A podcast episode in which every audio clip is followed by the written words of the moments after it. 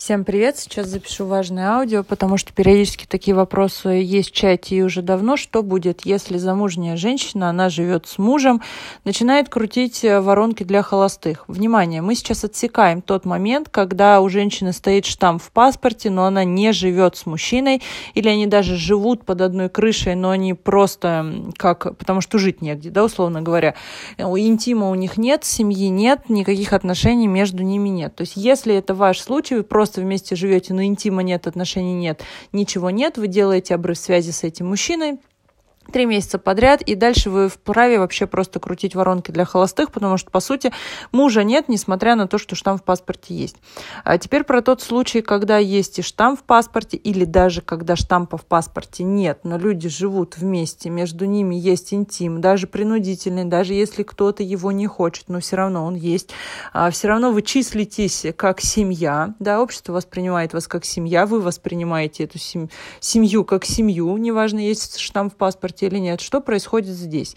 Если женщина берет воронки для холостых, Здесь, опять же, смотря, что за мужчина рядом с ней. Если мужчина, а, условно скажем, не ревнивый, то здесь может срабатывать как? То есть, как только женщина крутит воронки для холостых, мужчина энергетически начинает понимать, что а, эта женщина свободна. Да? Что он такой претендент тоже. Есть он, а есть еще, там, условно говоря, несколько или хотя бы один, тот, кто хотя бы теоретически может эту женщину у него увести.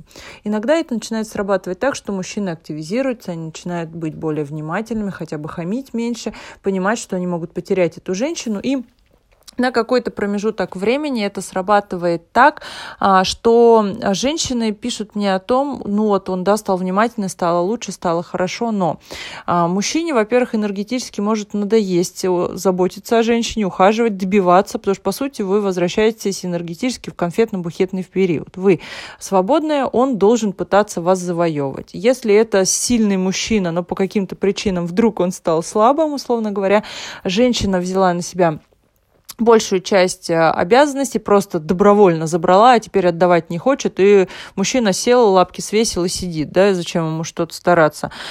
А, но, в принципе, энергетически он когда-то был силен. Тогда он начинает добиваться эту женщину, возвращать ее себе, иногда даже перенимает часть обязанностей от нее, если женщина, опять же, начинает отдавать. Если же это изначально был слабый мужчина, либо сейчас в силу определенных обстоятельств он стал энергетически слабым, он не будет добиваться женщины, ему легче бросить, отпустить и пойти искать другую женщину на стороне.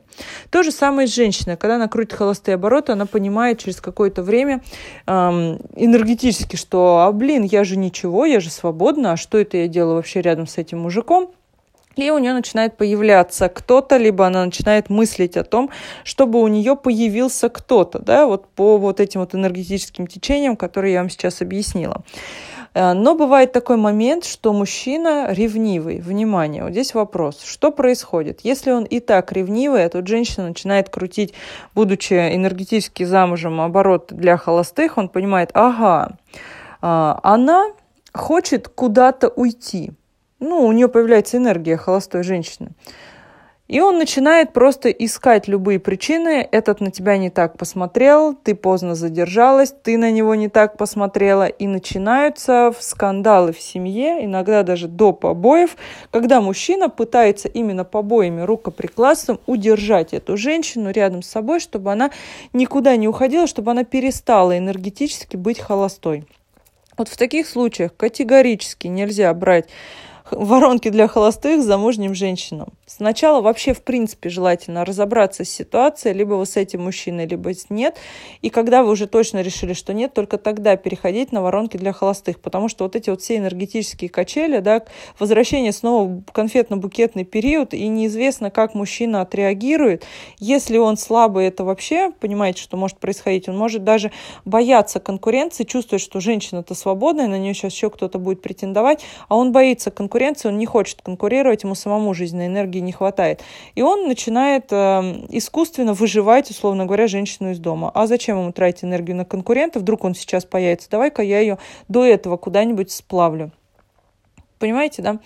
Ситуаций может быть огромнейшее количество, смотря какая энергия у женщины, смотря какая энергия у мужчин. Ну, то есть, по сути, это пороховая бочка. Что сработает у вас, большой вопрос.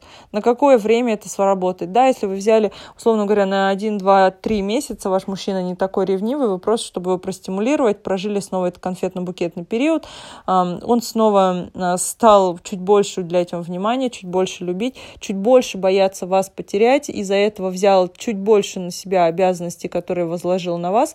Вы оба выдохнули, он снова почувствовал себя мужчиной, вы снова почувствовали себя женщиной, снова стали крутить воронки для замужних, то есть снова показали ему, что теперь я твоя, и эм, как вот такой вот, да, кратковременный ход, это действительно может очень хорошо работать. Но если вы изначально выступаете с позиции «я ему отомщу», такое тоже бывает в чате, я не буду давать ему энергию, пусть он теперь а, почувствует, что вот я теперь холостая, да, я могу куда-то уйти, то смотрите, он может с мужской позиции начать возвращать вас силой, либо он побоится и начнет выпинывать вас из дома. То есть, если вы готовы к таким приключениям, можете рисковать. Если не готовы, то, соответственно, лучше не нужно такое делать.